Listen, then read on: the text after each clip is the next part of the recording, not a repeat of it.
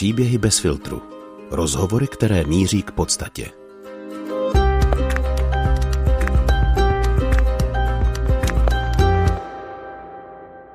Za dnešním dílem podcastu Příběhy bez filtru mířím autobusem do Hodonína.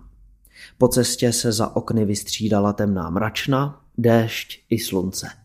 Stejně jako v životě mého dnešního hosta. Paní Lucie Ambrosková má pět dětí. V Hodoníně spolu založila klub maminek, který následně vyrostl v Centrum pro rodinu a sociální péči. Jehož je také dnes ředitelkou. Mluvit budeme nejen o problémech dnešních rodin, ale i o těch, které zasáhly tu Lucínu.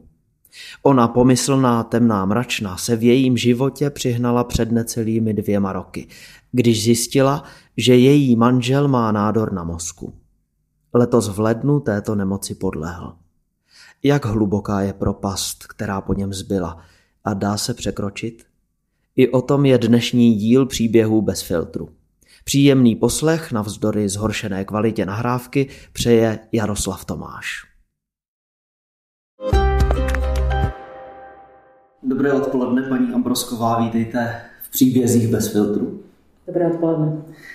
Vy máte pět dětí, což je určitě v té naší společnosti takový jaksi nadprůměr. Byl to vždy vaším snem mít tolik dětí, tak velkou rodinu? Přiznám se, že vůbec. Jako dítě nebo děvče rozbývající eh, jsem vůbec o děti neměla zájem. Zatímco moje kamarádky spolužečky si chodili půjčovat děti v kočárku a vozili je, tak já jsem si chodila půjčovat psa. A já jsem chtěla mít hlavně zvířata a více zvířatama a děti mě vůbec nezajímaly.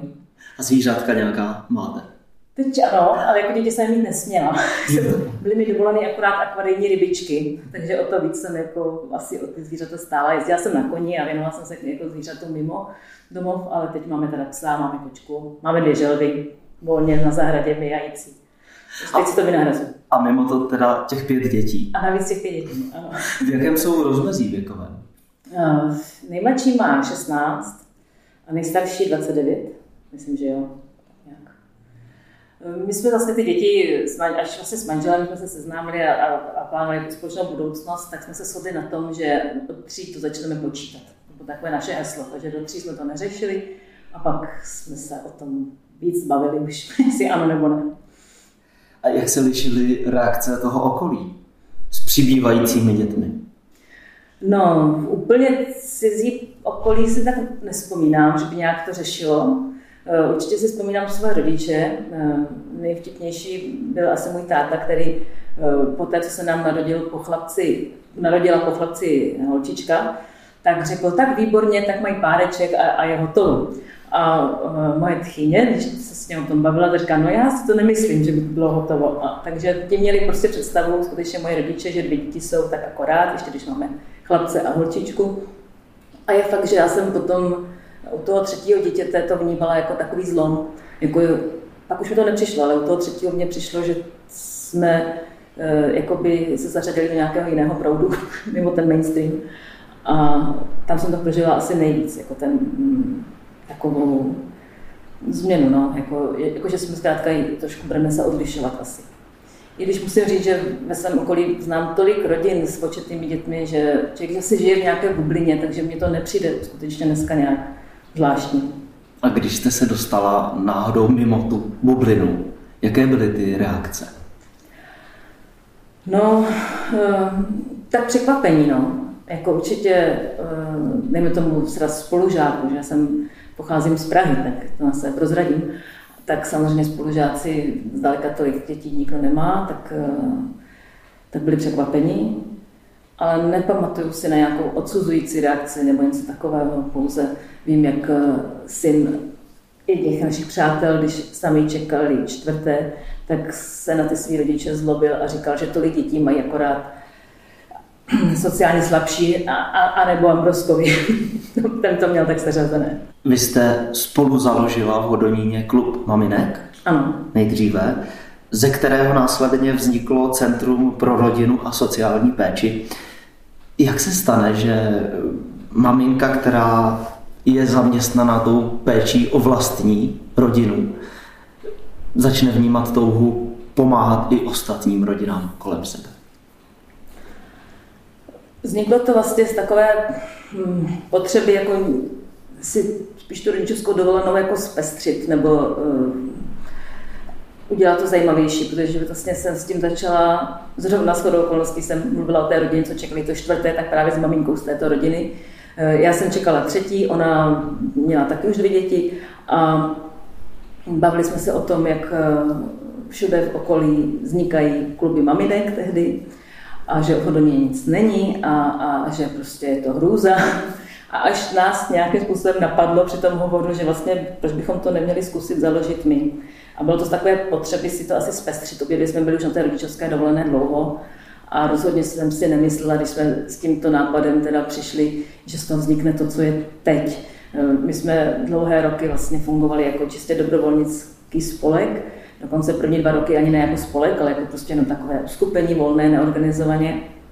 Až vlastně od roku 99 jsme se registrovali jako, jako občanské združení, když jsme začali mít potřebu nějakých financí a k tomu to bylo potřeba, abychom mohli žádat.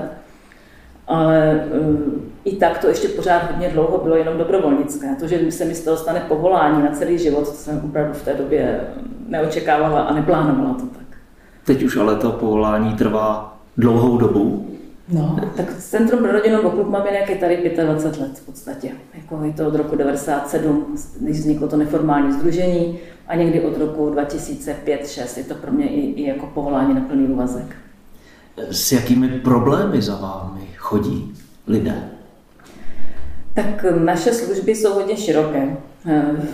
Vlastně jsme také poskytovatelé sociálních služeb, takže máme zde rodiny, které, které si ponechali ve své péči handicapované děti, nenechali, jestli je třeba mm, nevyužívají nějaké pobytové ústavy, ale prostě mají je doma, je to náročná, eh, náročný život takto s dítětem handicapovaným. Eh, máme zde ale také doprovázení pěstouny, pěstonské rodiny, takže i v této situaci životní nabízíme nějakou pomoc.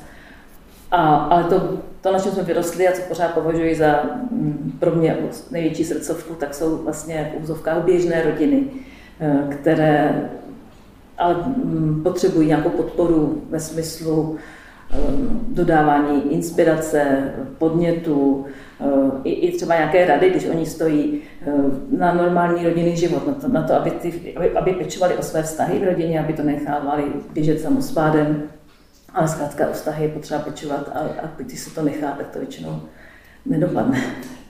Kdybyste podle sebe chtěla vybrat nějaké ty nejpalčivější problémy rodinné v této době, které by to byly?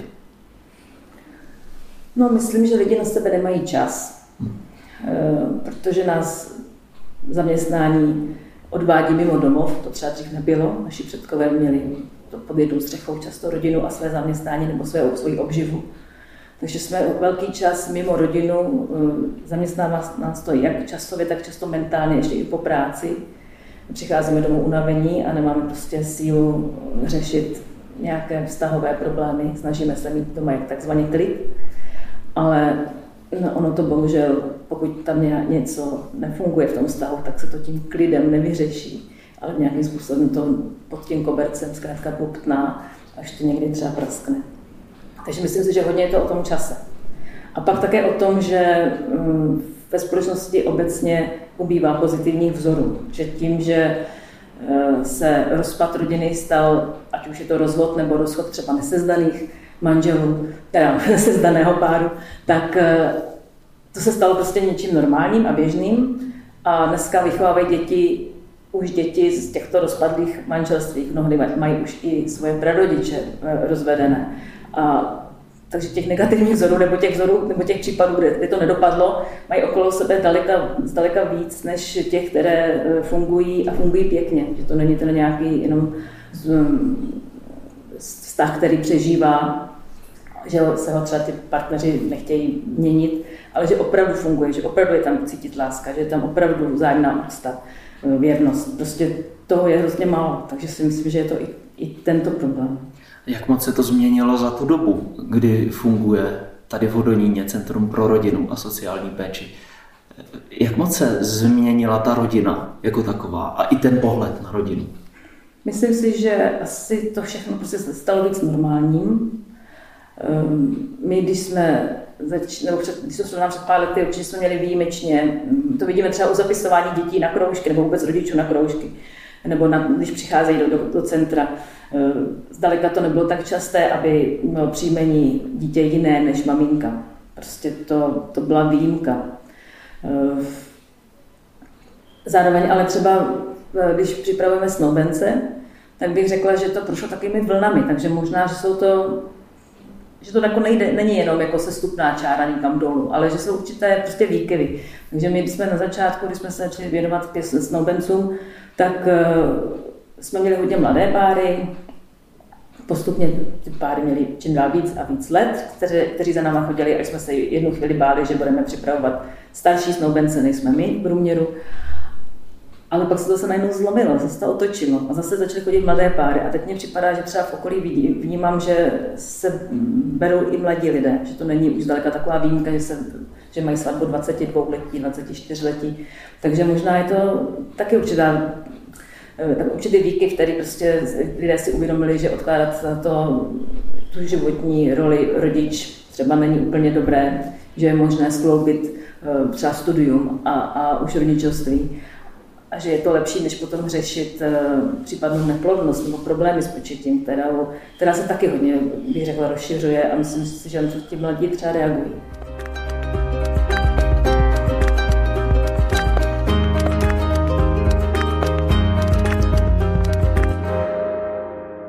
Jak moc jít daleko v tom vztahu rodič-dítě?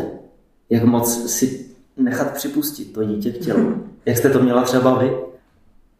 Osobně si myslím, že je, je čím hezčí vztah je mezi rodičem a dítětem od útlého dětství, tím snadněji projdou pubertu. Když jsem slyšela, že není pravda od chytrého člověka, není pravda, že puberta musí být nutně revolta, kdy prostě se stříhá ta pupeční šňůra a kdyby nebyla puberta, tak bychom měli doma pořád ty děti až furt.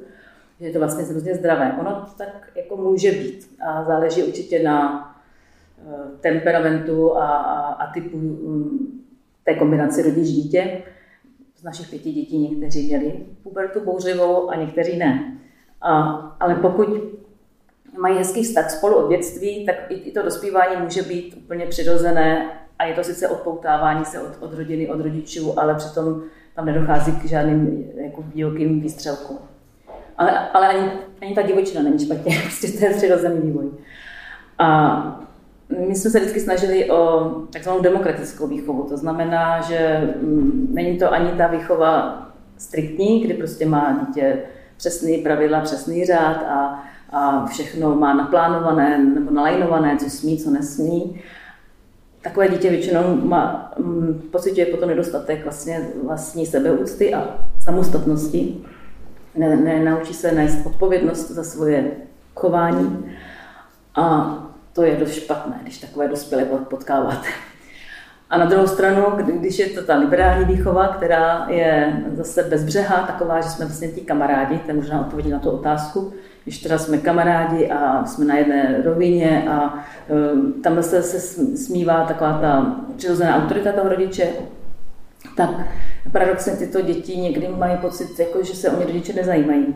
Eh, jakoby mm, těm rodičům, tím, že vlastně vůbec nevychovávají, tak jako kdyby jim jako kdyby postrádají tu, od nich tu lásku. Takže my jsme se vždycky snažili eh, vychovávat tak, aby byly nějaká pravidla, ale těch pravidel co nejméně, protože čím víc těch pravidel člověk udělá, tak tím potom jako rodič musí víc toho vyžadovat a je to únavné.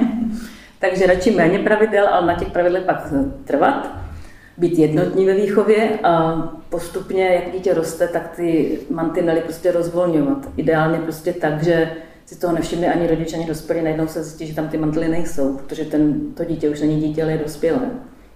Vy už možná můžete říct eh, z vlastního pohledu, jestli to funguje, protože to vidíte už na svých dětech. Já nechci být jako přechytralá, no. Nám to vyšlo, dejme tomu zatím, ale mm, uvědomuji si, že jsme měli štěstí na povahy dětí, nevím prostě, takže není to, aby to nevyznívalo, že jsem snědla všechno moudrost jako rodičovskou světa, ale fakt je, že mm, velmi krásný okamžik byl, když se náš nejstarší syn ženil a vzal si nás stranou, byla to dojebná chvilka, a řekl, že nám chce poděkovat za všechno a že chce poděkovat za to, že se cítí, že je připraven. A, to fakt bylo ohromné. To jí přálo všem rodičům. Vy také provozujete v rámci centra eh, stacionář Vlaštovka, kde se staráte o těžce handicapované mladé lidi.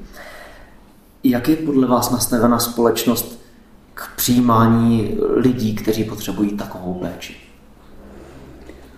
Myslím, že se to hodně proměnilo eh, od, eh, že já jsem ještě dost podstatnou část svého života prožila v totalitě, tak 21 eh, let přesně.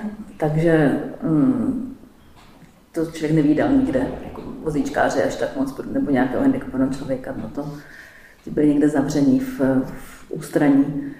Myslím si, že systém sociálních služeb, tak jak se snaží těmto rodinám pomáhat, je, je v zásadě dobrý. Samozřejmě, že všechno má své mouchy a, a nějakým způsobem to hlavně naráží asi na nedostatek financí, takže to je, to vždycky bychom to mohli mít ještě lepší. Ale um, jinak bych řekla, že třeba když se, je to vidět na sbírkách různých charitativních, že prostě když se někde uh, něco přihodí, ať už je to nějaká katastrofa nebo, nebo přírodní, nebo, ne, nebo je to nějaká potřeba pro někoho, kdo se ocitne v nouzi a třeba i právě takto, že je teda zdravotně nebo mentálně nebo kombinovaně postižen. Takže obvykle mm, se ty peníze jako dobře, schází, dobře schází, jako že, že jsou lidé uh, v tomto štědří. A to i překvapivě ve chvíli, kdy sami mají problém, jakože není jim do skoku, tak přesto se ty sbírky vlastně nesnižují, ta, ta, ten výtěžek. Tak uh, bych řekla, že jako společnost jako se k tomu umíme postavit čelem. Vy na stránce darujme.cz eh, také vybíráte peníze na projekt s názvem Stavíme stacionář pro naše hrdiny. Ano. Eh, v čem podle vás spočívá to hrdinství u takových eh, těžce handicapovaných lidí? Víte, my jsme nechtěli tu kampaň postavit na tom, že podívejte se, jaký jsou chudáci ty naši klienti, pomozte nám a jim. Protože mm, oni nepotřebují soucit, oni potřebují podle mě daleko více zasloužit ten obdiv. Eh, dítě, když se narodí nebo v průběhu života získá takto těžký handicap, jaký my se my potkáváme, tak nemá vůbec nic zadarmo. Tak jako malé dítě, které se narodí, samozřejmě nemluví, nechodí, nic, ale je to otázka času, kdy se to přirozeným způsobem uh, naučí. Jde mu to vlastně jakoby samo, je to, je to nějaká vývojová záležitost. Když to u našich klientů je to všechno vydřené. Je to prostě pro dítě, které uh, je špatně pohyblivé, tak jenom se posadit nebo vstoupnout na to, že udělá nějaký krok, je prostě zatím jsou Zatím je velká dřina toho dítěte a samozřejmě i jeho okolí, protože proto taky vnímám, že mé, že hrdinové jsou zároveň jejich rodiny, ať už proto, že právě s nimi pracují od jejich útlého dětství nebo od narození, tak eh, protože právě si je ponechali ve své péči, že šli tou náročnější cestou, aby to dítě mohlo vyrůstat v jejich rodině a zůstali jako rodina. Jím se změnil úplně život, protože i když třeba jsou služby, tak jako je náš stacionář, tak je to jenom několik hodin denně které my jako jim odlehčíme od té péče, ale zbytek je zase na nich a zpravidla ten život se prostě úplně otočí. Hrdinové jsou tedy i ty rodiny. Ano, rozhodně. Co je pro ty rodiny nejtěžší? Myslím, že je to asi mm, těžké, nejtěžší bude to přijetí, no, přijetí toho faktu. Že i když to už stokrát přijmou, tak se jim to po první znovu vrátí. Um, nedokážu si představit po jak dlouhé době, a jestli to vůbec někdy přijde, kdy přestanou jako mm, být to smutní, že prostě je to takto a není to jinak. Zvlášť to asi musí být těžké v případě, kdy třeba následkem nějakého úrazu nebo nemoci se ze zdravého dítěte stane takto handicapovaný člověk. Nestává se vám někdy, že si tu práci nosíte domů? No, tak asi jako nosím domů jakoby fakticky, protože, protože mám takovou rozloženou pracovní dobu, takže něco dělám přes den, pak přijdu domů, eh, něco dělám doma, třeba po obědě a pak zase večer se znova pokračuju už z domu. Takže ono to tak vlastně je, že, že ta práce mě provází uh, celý den. Ale uh, jako Pamatuju si na období, kdy jsem pracovala z domu, když jsme, když jsme měli páté dítě a byla jsem doma, už mi začal skutečně centrum zaměstnávat na plný úvazek. A bylo to hrozně fajn, protože bez toho, bez té možnosti pracovat z domu bych nemohla mít zároveň malé dítě a zároveň pracovat. I když pak na rodičovské dovolené byl manžel, teda s tím pátým musím říct, takže to zase nebylo úplně, že, bychom měla, že bych se starala já plně. Ale po nějaké době jsme si všichni, já, manžel, děti, oddychli, když jsem nastoupila do práce.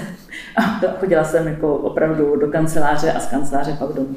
Tak se mi nějaký čas potom dařilo skutečně do práci zaklapnout počítač a doma už se tomu nevěnovat. Ale eh, musí se to pořád hlídat, protože tendence ještě zase pokračovat i ve večerních hodinách jako je, je u práce velká, protože vlastně nikdy se nedá říct, že máte hotovo. Vždycky můžete v něčem ještě něco ještě potáhnout dál nebo lépe. Jak to máte nastaveno s nějakou psychohygienou? Eh, no, tak psychohygiena v této době je pro mě asi náročná, eh, ale určitě mi pomáhá, pomáhá mi se vyspat, což teda si říkám každé ráno, že dneska večer budu dřív spát. Takže ačkoliv to vím, že by to pomohlo, tak málo mi to udělám. A pak ráda chodím do přírody. Takže v přírodě s těma zvířatama, takovým obloukem se vracím na začátek, tak eh, tam eh, čerpám, tam, tam jako se eh, dostaví se ten relax.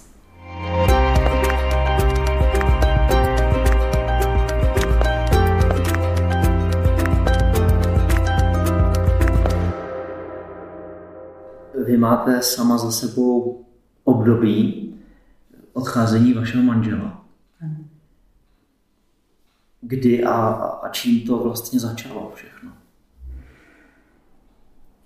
No, tak mm, byl tak blesk čistého nebe, bych tak řekla. Na třetí neděli adventní 2020, jestli to nebylo tu. V kostele jsme měli službu s manželem, on měl zpívat žál, měl, měl číst něco číst čtení a, a když šel manžel k tomu jako ambonu, tak uh, se začal tak jako kácet, tak uh, šel do zakristie, já jsem tam potom za ním přišla, on tam stále seděl na schodě. Myslela jsem si, že už to třeba bude dobré, že to bude nějaká nevolnost. A on mi tam naopak před zraky teda omdlel úplně a tak jsme zavolali sanitku a od toho to vlastně začalo všechno se odvíjet. Dostal nějaký epileptický záchvat, což samo o sobě pro mě bylo, tehdy pamatuju se na ten šok, když jako mě řekli, že měl epileptický záchvat. Eh, jako by vám někdo stáhne na nějakou jistotu, o které nepochybujete. Najednou prostě manžel, který eh, oproti mě je vysoký a, a, a silný a, a vždycky mě byl tou oporou, prostě tím, kdo mi stojí v zádech a bez kterého bych nepodnikala to, co podnikám. Eh, a nebyla bych si jako tak jistá v životě, tak najednou se ukazuje, že má nějakou slabost, tam je nějaká trhlina a že prostě to může znamenat nějaké komplikace do budoucna, že nebude možná tím silným, tím, eh, o kterého se budu moc opřít, ale že třeba já budu ta, která, o kterou se bude muset on opírat. No, když jsem to jako vzpomněla, s tomu usmívám, protože kdyby to byla jenom epilepsie, tak bychom byli šťastní teď. Ale bohužel se postupně ukázalo, že je to nádor na mozku a, a to tedy mm, jeden z nejagresivnějších.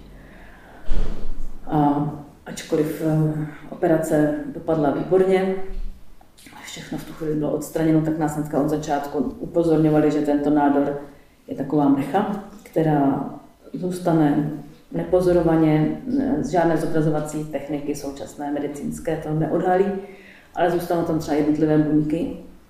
A ačkoliv po operaci třeba začala samozřejmě i taková tam léčba jako chemoterapie a ozařování, tak eh, že i přesto se umí vrátit.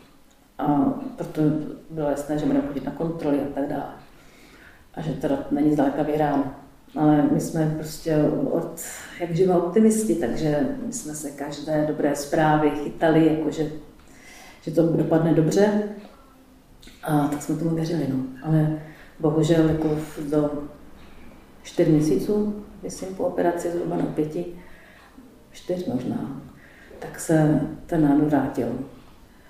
A ačkoliv jsme podstupovali ještě nějakou alternativní léčbu um, pomocí elektrod, um, taková zvláštní um, krabička se nosí pořád u sebe a na hlavě měl manžel prostě připevněné elektrody a vlastně tím drobným elektrickým polem, které ty elektrody um, vytvářely, tak uh, se narušovalo dělení buněk a, a v mozku se žádné buňky nedělí než ty rakovinové, takže to mělo vlastně bránit růstu toho nádoru jsou s tím určité dobré výsledky, že to, že, jde, že to lidem prodlužuje život, ale v našem případě to možná, jestli to byly týdny, to už se nedozvíme, jestli by bylo bez toho ještě rychlejší postup, ale v podstatě eh, do necelý, ani ne do 13 měsíců od toho skolabování v tom kostele manžel zemře. Co vám běželo hlavou, když jste se to dozvěděla? Tu diagnózu? Tu diagnózu.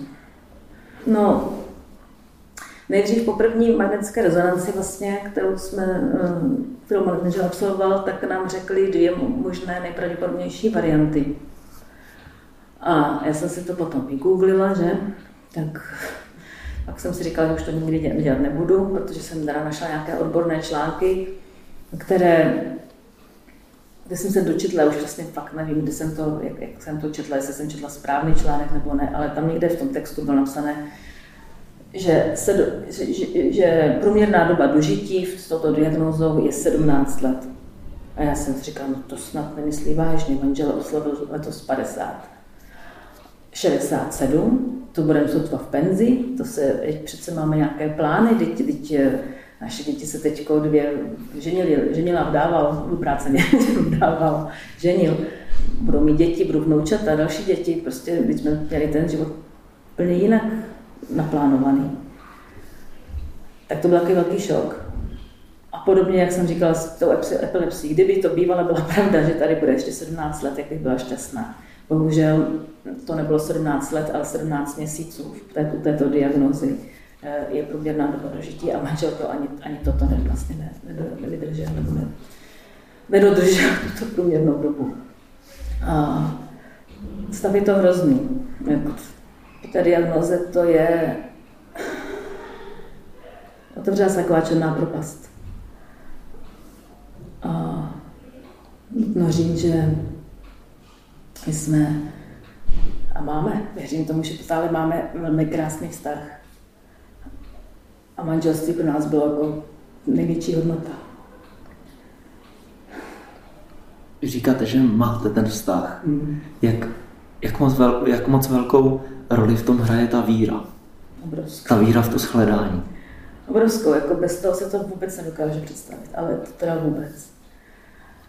Já, já jsem konvertita, takže jsem neabsolvovala takové ty klasické hodiny náboženství, tak některé věci, které jsou normálně lidem věřícím jasné, tak mi třeba jasné nebyly. Tak já si pamatuju, jak ještě s manželem jsme jezdili za jedním knězem na takovou trochu doprovázení podporu v té situaci, tak eh, jsem se potřeba ujistit, že se opravdu potkáme do té smrti.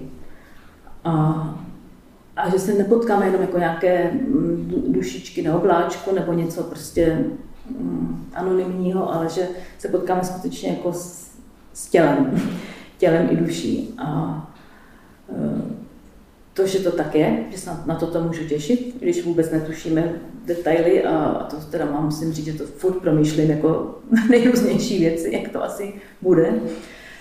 Tak je to v zásadě marné, protože nad tím přemýšlet, to si nikdo nedomyslí. Ani žádní teologové nám to asi ne, úplně neřeknou, ale ten samotný fakt, že, že můžu počítat s tím, že manžela ještě uvidím, že se ho budu moc dotknout, tak to je pro mě naprosto podstatné, nejdůležitější.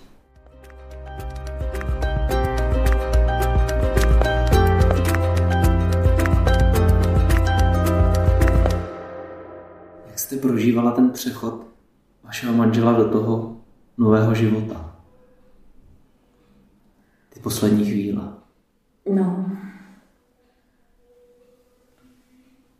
Se před těma Vánocema, kdy vlastně se ten stav velmi radikálně zhoršil. My jsme ještě někdy na začátku prosince byli v Praze na Homolce právě na kontrole kvůli těm mm, elektrodám, co nosil a uh, pan doktor, který uh, nás tam měl na starosti, tak říkal, že na to, jak, jaký je nález objektivní na, té magnetické rezonanci, takže je manžel ve výborném klinickém stavu.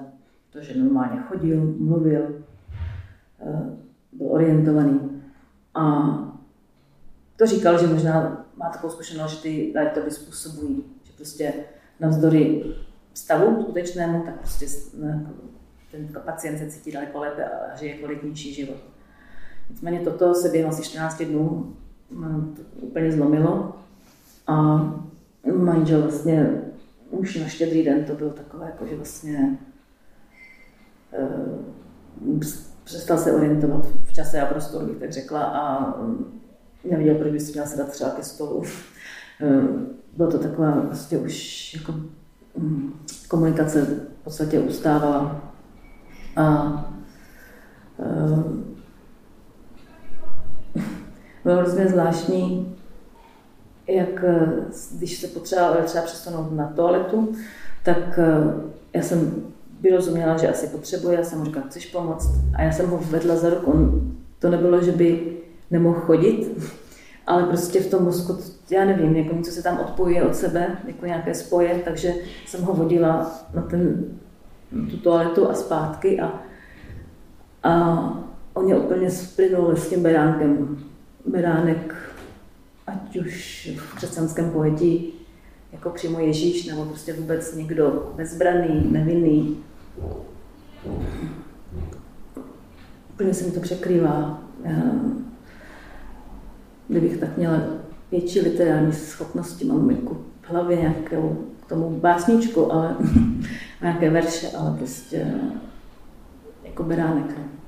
Beránek vedený mojí rukou jsem vlastně do, takový už prostě, takový smířený, naprosto nebyl, že by se nějaký nějaká agrese v něm, nebo něco spíš jako opravdu odcházel z takového uh, ticha, pokory, míru. A ten odchod proběhl doma nebo? Doma, doma. My jsme vlastně na Boží hod to bylo, myslím, Boží hod jsem viděla, že už vlastně nevstal vůbec postele, jestli si to pamatuju dobře. A Viděla jsem, že to prostě sami nezvládnem, pravděpodobně. Tak jsem kontaktovala hospic eh, Filipa Nery a ti přijeli hnedka, myslím, že hnedka to pondělí a byla to velká úleva, když tam přijela ta lékařka, skutečně potvrdila, jako, že to je takto, mm, že nedělá nic špatně, že prostě dodala léky, které byly relevantní v tu dobu, zbavila mě potřeby nebo takového stresu z toho, že mu nedokážu dát všechny ty léky, které do té doby užíval, prostě řekla mi, že je to zbytečné moje dávat. A ta péče prostě se zastabilizovala na to, co je opravdu pro něho teď v tuto chvíli důležité. A zároveň jsem měla tu jistotu, že nic, mm, nic neopomíjíme. No. Pak tam byly, tam děti s náma, že dlouho. Hmm vlastně jsme pořídili nemocniční postel do obývacího pokoje, takže byl s náma, jako nám vlastně nějaký propojenou jako obývací pokoj s jídelnou s kuchyní, takže když byl v tom obývacím pokoji, tak byl vlastně pořád s námi. A paradoxně musím říct, že ty Vánoce byly jako jedny z nejkrásnějších. Stejně tak vlastně jako Velikonoce do, ten tři čtvrtě rok předtím, když teda to bylo těsně před manželovou operací, a také byly děti s náma všechny, tak eh, ať už to bylo i tím, že jsme, bo to bylo asi hodně způsobené tím, že mě, mě eh, nosil jáhen eh, svátost a trvalé jsme vlastně měli u nás burzičku, v které, teda, na které jsme si vždycky od něho vzala přijímání, toho, kolik nás bylo doma zrovna. A protože měl manžel covid, ještě ke všemu, ale naštěstí jako bez příznaků, nicméně byl pozitivní, tak on tedy jáhem nechodil dovnitř, aby se nenakazil, když chodil po nemocných, ale nechával mi to a mm, zaučil mě do teda nějaké takové domácí bohoslužby a my jsme tam vlastně prožívali velmi intenzivně mm, společenství naše rodinné s Kristem. Jak se spojuje, nebo naopak nějak bojuje mezi sebou ta role na jedné straně matky, dětí a na druhé straně manželky. Jak jste to třeba interpretovala těm dětem? Já jsem na tím takhle nepřemýšlela. Vůbec ve všem, mm, co se začalo dít, prostě, když to všechno začalo, tak se asi chovám hodně intuitivně. Nějak nad tím nepřemýšlím. Um, dětem, to, když jsem jim to měla jako zavolat poprvé, že teda jaká je diagnoza, tak to bylo samozřejmě těžké. Ale pak to tam vlastně s námi prožívali, no. jako nebylo to nějak, že bych jim jako já už je vnímám skutečně, bez, kromě toho nejmladšího 16 letého všichni jsou i podle občanky dospělí a i ten nejmladší je spíš, možná tím, že má starší sourozence, je, je spíš dospělejší než, než jeho vrstevníci možná. A, tak jsme spíš, spíš, spíš na, na jedné lodi, nebo jak bych to řekla, prostě spolu. No. Není to, že by se to ve mně nějak, že bych měla tendenci před něčím chránit, nebo samozřejmě úplně zoufalství, před nima jsem propadala nerada, protože člověk si uvědomuje, že i oni pro ně je to těžké, takže ještě aby museli utěšovat mě. Ale prostě na druhou stranu jako, jako slzy jsou prostě přirozené a, a smutek prostě musí ven. No. Jak moc pro vás děti byly důležité? Moc. V těch posledních chvílích? Moc. Jako, snažila jsem se to tady jako naznačit, že to společenství, které jsme vytvořili do, v těch posledních dnech, oni teda potom, nikdo nevěděl, že to vezme tak rychlý konec. A jsem se dokonce v den, kdy manžel zemřel, tak jsem se ptala těch sester, jestli to dopředu poznají. A oni říkali, že někdy jo, někdy ne. A, a prostě vůbec mi nedali žádnou, žádný signál, že by to mohlo přijít tak rychle. Takže děti v tu chvíli už byly zase z větší části, ano, jenom ten nejmladší syn tam vlastně byl. Tak byly rozjeté, ale když jsme tam byli spolu přes ty Vánoce, kdy to vlastně dostalo ten radikální zlom, tak to pro mě bylo naprosto podstatné. Já si to vůbec nedokážu představit bez těch dětí. Jako, mm, nemít v nich tu oporu nebo nemít to společné prožívání. Co vám v těch chvílích pomáhalo nejvíc? Byly to ty děti nebo i, i ta víra? Ještě těžko to nebude, bych měla nějak dát na, na misky vach, no, tak jako víra. Ano, víra. Pro mě to eh, je samozřejmě podstatné, jak, jak říkám, to podstatné pro mě je to, že to není definitivní. Že prostě se znovu zhledáme. Byť se nad tím stokrát přemýšlela, proč teda, když eh, my si tady vlastně žijeme ten život takový hmm, s trablema, že? To není zrovna jako procházka růžovou zahradou, zdaleka vždycky. Jsou nejrůznější starosti, jsme v stresu, jsem tam mluvila, jak na sebe nemáme čas, jak musíme si vydělávat na, na život a, a nemáme eh, čas na to, co nás těší nebo na naše blízké. Eh, jsou nemoci, všechno možné a přesto na tom životě tam lepíme. Když přece víme, že po životě bude něco daleko lepšího, po životě zde. A tak si tak to sama po sebe říkám, to asi proto, že zkrátka my lidé jsme tak nastavení, eh, že máme ty věci, na které si můžeme sáhnout. Takže my si můžeme sáhnout ten náš život tady i s tím, že není třeba vždycky úplně radostný, veselý, bezproblémový, naopak. Ale je to něco, co známe a, co si můžeme osahat, ale to, co nás čeká, vlastně nevíme. Takže já se teď učím velké důvěře v to, že skutečně jako to bude dobré. A, a to, že mi je tady smutno a nikdy to nepřestane, tak že to musím nějakým způsobem si asi na to jenom zvyknout, nejde to překonat, to prostě tady bude ale žít opravdu se silnou důvěrou, že po smrti to bude, jinak se shledáme spolu a jinak to bude daleko ještě hezčí a lepší a, a nebude se mi stýskat potom a ono, co jsme tady a, a tam už ne, já nevím, co bude přesně tam, ale že to prostě každopádně bude lepší. Jaká byla ta vaše víra v to období? Procházela si nějakou krizí, anebo naopak upevněním? Mm, myslím si, že před tím, se nám toto stalo, tak eh, že spíš jsem měla krizi, nebo spíš takovou jako zpovrchnění. Určitě teď je, to, teď je vztah s Bohem daleko intenzivnější a hlubší. Samozřejmě se vším tím, co promýšlím, pořád se vracím jako k tomu, tak uh, si říkám, jestli třeba to není i jako, já nechci říct, to, čeho jsem byla uchráněna úplně, si myslím, je to, abych Bohu něco vyčítala. Jako představa, že říkám, uh, že, anebo že by to ohrozilo moji víru, spíš obráceně. Chápu, že to někdo může prožívat um, jako zradu, nebo prostě jako um, i třeba důkaz, že Bůh není, že se něco takového děje, ale to naštěstí opravdu můžu s se říct, že toto mě minulo a nedávám si to za nějaký svůj osobní úspěch, ale jako dar.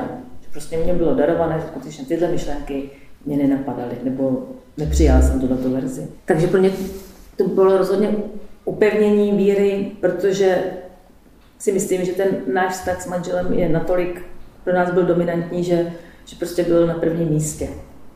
A e, teď se mi tak nějak to pořadí srovnalo jako správně. A, a Bůh má pro mě ten prostor, který by asi měl mít.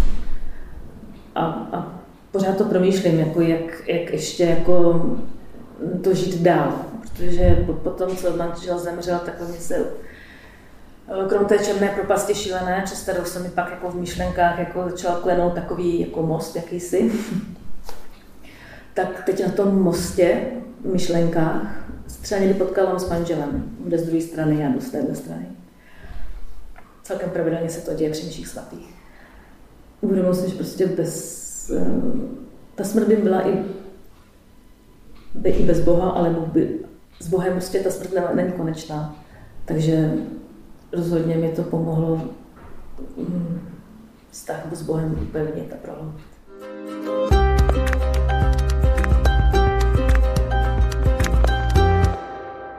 Jaká je ta realita toho, když vám odejde někdo tak blízký? Jak moc se ten každodenní život změní? Jak moc se změní priority v tom životě? To, že najednou se nemůže člověk tolik sdílet tomu druhému třeba. Stává sám a takové věci. No. Je to hrozné.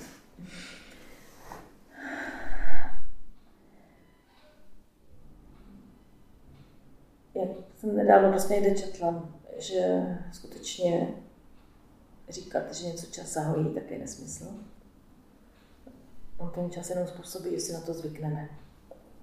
Ta, ta snad, zatím mi to ještě úplně nejde, ale nějak s čím musí fungovat. Jako, on to není, není že by že by jsem zůstala druhý den ležet v posteli a nebyla se schopná zvednout z postele a tak, tak jsem to neprožívala.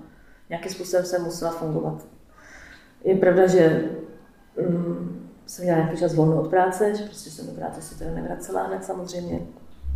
Tak Eh, někdy se říká, že pro někoho je to nejhorší do pohřbu a pak už to jde, pro někoho je to naopak lepší po pohřbu, ne, horší obráceně zkrátka.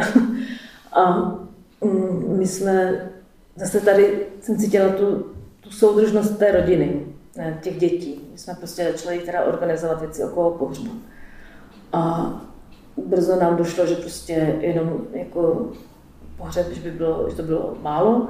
Spousta manželů měl spoustu přátel, lidí, kteří se vážili, kamarádi a, a že bychom chtěli i pro ně něco uspořádat, takže nakonec jsme k tomu měli dům kultury v Hodoníně, prostě prostory, jeho část prostor, kde jsme nějakým způsobem takovým jako to samospádem zorganizoval nějaká, nějaké setkání, takové volné, my jsme rodina byli vedle v restauraci a tyto myšlenky jako na zorganizování těchto věcí vlastně člověka nějakým způsobem asi drží.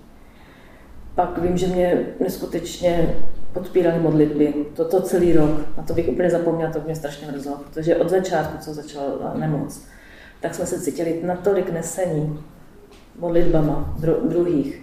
Tolik, tolik lidí se modlilo různé novény, různé uh, růžencové, roztáhlé uh, modlitby, eh, mše svaté byly sloužené na nejrůznějších místech. Prostě a my jsme to opravdu cítili jako takovou, takové požehnání, takovou milost v, tom, v té době, ať už teda v průběhu nemoci, nebo potom teda po té smrti taky. A to bylo jako velkou pomocí. Jak v tom vnímáte boží vůli? Mhm. Myslíte, že jste ji přijala, nebo ještě tak úplně třeba ne? Hmm, To, co taky naštěstí se mi neděje, že bych si myslela, že to Bůh na nás nějak poslal. Nebo, nebo že by to bylo ať už zkouška, nebo naopak, eh, že koho Bůh miluje, to křížem navštěvuje. Prostě toto fakt si nemyslím. Vycházím z toho, že žijeme ve světě, kde prostě jsou nemoci a nejrůznější jsou neštěstí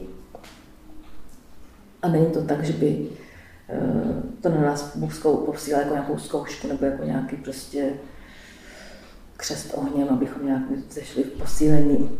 Neposílá to na nás, ale na druhou stranu, když se nám to stane, tak můžeme modlitbou prostě proměnit to ovoce, co z toho může být. A tak se snažím, jako, aby, aby to mělo smysl. no. Aby, abych teď i nacházela boží voli v tom, co dál prostě. Co teda po té, mm, po to- ten velký prostor, co, co jsme věnovali v sobě vzájemně s manželem a, a my snad časově, časově jsme byli taky zaneprázdněni tou prací, jako každý jiný, ale spíš mentálně.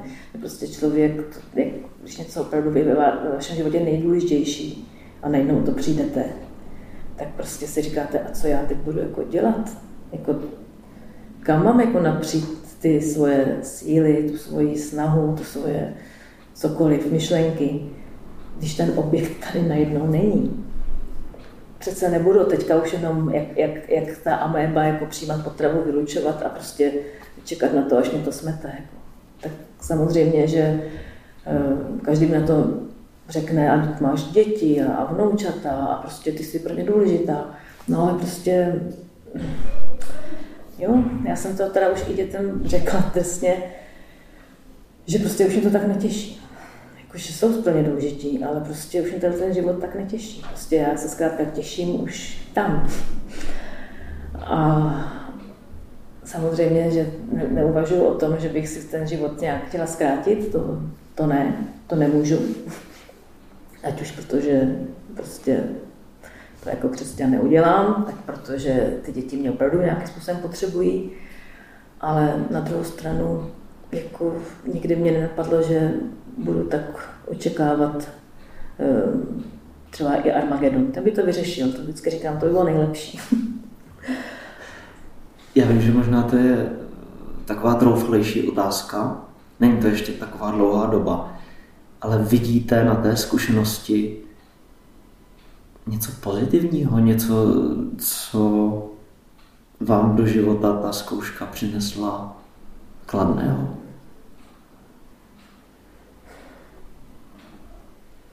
Tak určitě, jak jsem říkala, je to vztah s Bohem daleko intenzivnější. Nevím, jestli bych se takhle dlouho dopracovala.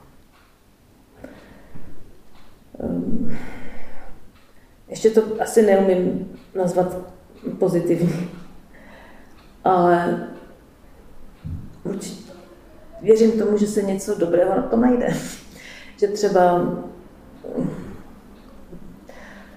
um, to bude užitečné pro někoho, že, že prostě um, o tom budu moc mluvit nebo budu moc pochopit někoho druhého, kdo to bude prožívat. Nám se někdy v životě stane, že se potkáme s někým takovým, kdo Hmm. si prochází něčím podobným. Jaký postoj bychom měli vůči takovým lidem zaujmout? Jak se k ním chovat, aby, je to, aby jim to pomohlo? Ze své zkušenosti vím, že mě moc opravdu pomáhaly modlitby, takže je to asi rozdíl, když se potkáte s věřícím člověkem té situaci s nevěřícím. Byť si myslím, že i pro toho nevěřícího to, že mu řeknete, že na něho budete myslet a nemusíte to nazývat modlitbou, tak eh, to vědomí, že vám někdo přeje jako dobro, tak, takže to pozbudí i, i, i, i, bez, ví, i věřícího. Ale myslím, že ne, jako, nepomůže nějaké utěšování ve smyslu jako to bude dobrý, to překonáš, jsi silná. Ehm, To mi říkal často, no, jsi silná ženská. A co oni vidí, jaká jsem, jak jsem silná. Tak to ne, no. Ale jako projevená účast, no. možná i ta drobná pomoc, já nevím. Um, mě lidi nabízeli pomoc, já jsem měla pocit, že něco potřebuju. Ale, ale možná, že to, že to někdo nabít, tak mi to úplně stačilo, že prostě to vědomí, že jako um, to řekli, nebo to napsali do, na mobil. Tak taková účast těch druhých, no. Možná nás poslouchá teď někdo, kdo si něčím takovým prochází. Co byste vy sama takovému člověku vzkázala za sebe? Hmm. No, ať si dá čas asi, no. A teď to nechci říct v tom, že ten čas to vyléčí, ale jako asi nehledět na druhé, dělat to, co potřebuje ten člověk. Um, a když se potřebuje zavřít a s kým se nevidět, tak ať je zavřený. Když potřebuje naopak přijít mezi lidi, jde mezi lidi a kašle na to, co, co si druzí budou myslet. My jsme s manželem vlastně jako velké společenství lidí, kteří jezdí na manželská setkání na Velehrad a já jsem tam na jaře jela, na, to, to je vždycky týdenní kurz v létě a pak na podzim a na jaře jsou ty víkendové obnovy. Já jsem tam, jsou to manželská setkání. Já jsem tam jela na tom jaře jako sama. Jela jsem mezi ty lidi, bylo to emočně náročné. Prostě mm, některé chvíle, když tam vzpomínali na něho i promítání fotek, tak to bylo hodně těžké. Ale já jsem prostě cítila potřebu, intuitivně jsem cítila, že chci se s těma lidma vidět, že prostě to, že jsem přišla o manžela, je dost zlé na to, abych ještě přišla i o tolik dobrých přátel. Ale někdo může reagovat úplně jinak. Pro někoho zase bude potřeba být ta samota, tak já bych asi nejvíc doporučila se chovat tak, jak to cítí a kašlat na to, co si budou druzí myslet. A co pro vás znamená v tuto chvíli manželský slib? Já bych ho nejradši opravila, protože mě připadá těžce nedokonalý. Když se říká, dokud nás smrt nerozdělí, tak si říkám, proč tak krátce. A mm, je samozřejmě eh, jasné, že pokud někdo ovdoví jako v mladém věku, tak prostě to asi má děti malé, tak to nějak asi musí řešit, protože ten život jde zkrátka dál. Já jsem ráda, že je to tak, jak to je, když už to muselo přijít. A nemíním si komplikovat svůj stav, vztah s manželem nějakým jiným vztahem. a vnímám to, že jsme manželé stále, a, že jsme stále spojení a dokonce to je tak, jako se snažím pořád něco, to může z ní blbě vytěžit jako z té situace, nebo najít nějakou tu, tu oporu, tu osnovu jako pro ten další život. A jedna z takových myšlenek, na které musím pořád se mi vrací, je, že tak jako jsme manžel, svatostí manželskou jsme byli vlastně spojení v jednom. A jsme jedno tělo a tak dále, co to řík, říká se to v Ale on to tak opravdu je, nebo, můžu to tak, nebo já to tak vnímám.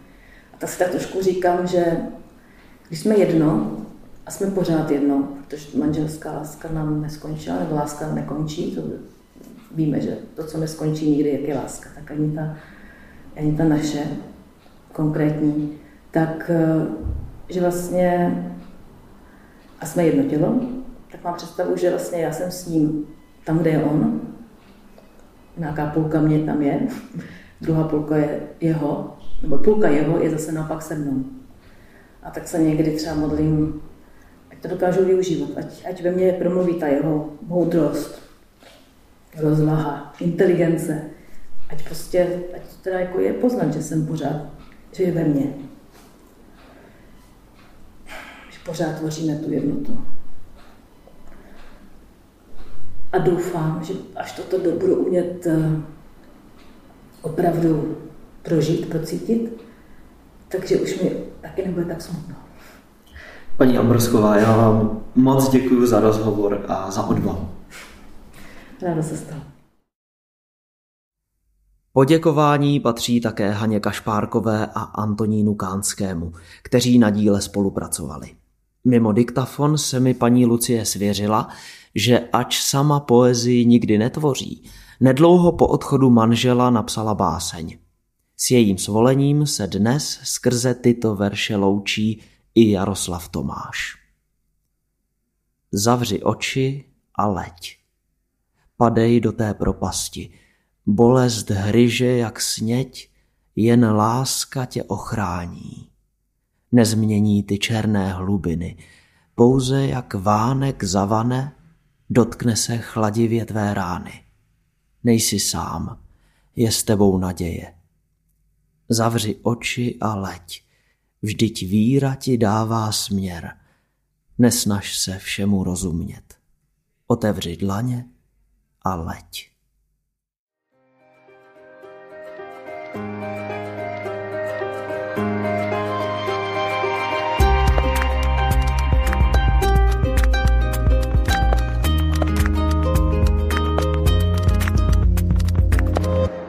Podcasty bez filtru pro vás tvoří tým, který jde na dřeň, hovoří otevřeně a bez předsudků.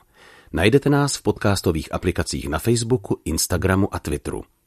Podpořte start našeho projektu. Do poloviny října mimořádně na portálu hithit.com.